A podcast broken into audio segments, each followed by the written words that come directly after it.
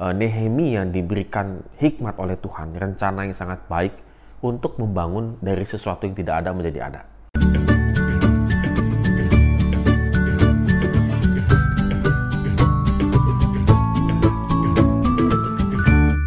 Shalom Go Traders. Hari ini kita bersuka cita dan juga mengucapkan syukur karena Tuhan memberikan kehidupan kita yang baru dan kita akan memulainya dengan membaca dan merenungkan firman Tuhan yang diambil dari Nehemia pasal 7 ayat 1 sampai dengan yang ke-73. Ya ini agak panjang begitu ya, tapi tetap juga semangat ya kita uh, membaca bagian ini gitu ya. Nah, Good Traders dengan berbagai macam rintangan dan tantangan yang dihadapi oleh Nehemia dan juga bangsa Israel, maka mereka akhirnya berhasil membangun tembok Yerusalem. Nah, pertanyaannya adalah siapa yang akan masuk ke dalam tembok Yerusalem? Apakah semua orang bisa masuk dan seterusnya? Tidak demikian ternyata. Akhirnya mereka harus melakukan ataupun mencatat silsilah-silsilah pendataan kembali orang-orang Yahudi yang memang masih bertahan hidup. Kalau kita lihat di ayat 6 sampai 63, bagaimana pencatatan itu benar-benar dilakukan secara real gitu ya. Nah, tidak hanya sampai di situ, pengawasan dan keamanan juga dipertimbangkan, yaitu gerbangnya ditutup dan diberikan palang begitu ya. Dan saya yakin percaya tentunya ada standar-standar yang dilakukan supaya gerbang Yerusalem itu tidak gampang juga untuk dirubuhkan. Jangan sampai sudah dibangun sekali diserang sama musuhnya, lalu kemudian eh, gerbangnya itu hancur lagi, temboknya itu hancur lagi. Tentunya tidak demikian. Dan tidak sampai di sini saja bahwa Nehemia itu benar-benar diberikan hikmat oleh Tuhan. Kalau kita lihat di ayat yang keempat, adapun kota itu luas dan besar tetapi penduduknya sedikit dan rumah-rumah belum dibangun. Ya pasti karena sudah lama ditinggalkan sehingga uh, uh, penghuninya masih sangat sedikit. Dikatakan di ayat yang kelima, maka Allahku memberikan dalam hatiku rencana untuk mengumpulkan para pemuka, para penguasa dan rakyat. Jadi Nehemia memang sengaja mengumpulkan mereka semua, mencatatnya kembali, dan yang kedua menyelidiki tentang siapa yang harus e, menjadi imam.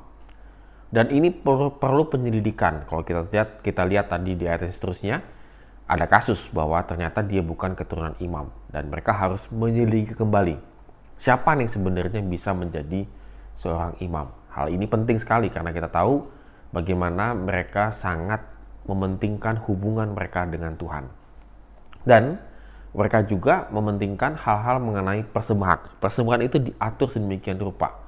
Yang memberikan sumbangan juga diatur sedemikian rupa automatically semua keluarga akhirnya memberikan sumbangsinya dalam membangun Yerusalem kalau boleh saya bilang karena tadi balik lagi ya masih kosong masih belum ada apa-apa begitu dan mereka harus membangun uh, persembahan membangun bait Allah artinya bukan bait Allah dibangun tapi artinya uh, bagaimana ibadah itu bisa berjalan dengan baik dan seterusnya lalu bagaimana sirkulasi ekonomi itu dengan sumbangan-sumbangan yang diberikan kepada para imam ini sudah dikelola untuk kembali lagi untuk rakyat yang masih sangat sedikit tersebut.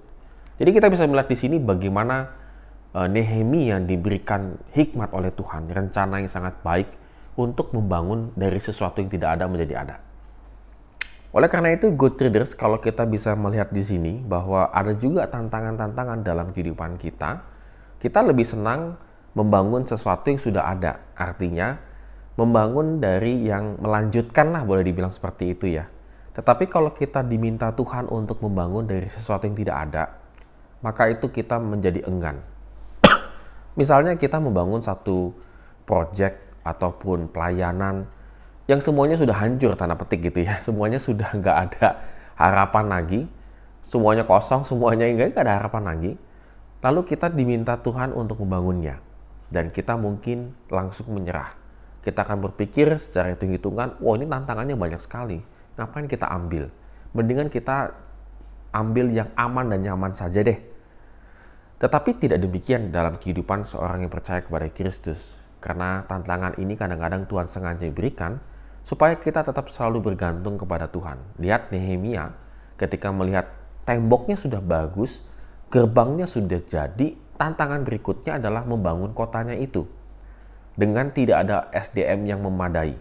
Tetapi karena Tuhan yang memberikan rancangan hikmat, maka bisa dikumpulkan semuanya akhirnya saling berbagi satu dengan lain, menyelidiki siapa jadi imam, siapa yang jadi pengusaha lah boleh dilihat seperti itu ya supaya ekonomi itu bergerak maka boleh dikatakan awal-awal sukses. Artinya ada satu pergerakan. Oleh karena itu good readers pada hari ini kembali lagi kita diingatkan bukan jangan langsung lihat dulu buru-buru menilai satu project menilai satu hal yang banyak tantangan itu pasti tidak berhasil. Tidak. Jangan-jangan Tuhan kasih itu kesempatan itu supaya kita semakin intim dan erat dengan Tuhan dan kita akan percaya Tuhan akan memimpin kita supaya apa yang dipandang dunia ini tidak berhasil, malah berhasil karena kita selalu beserta dengan Tuhan. Amin. Have a nice day and God bless us.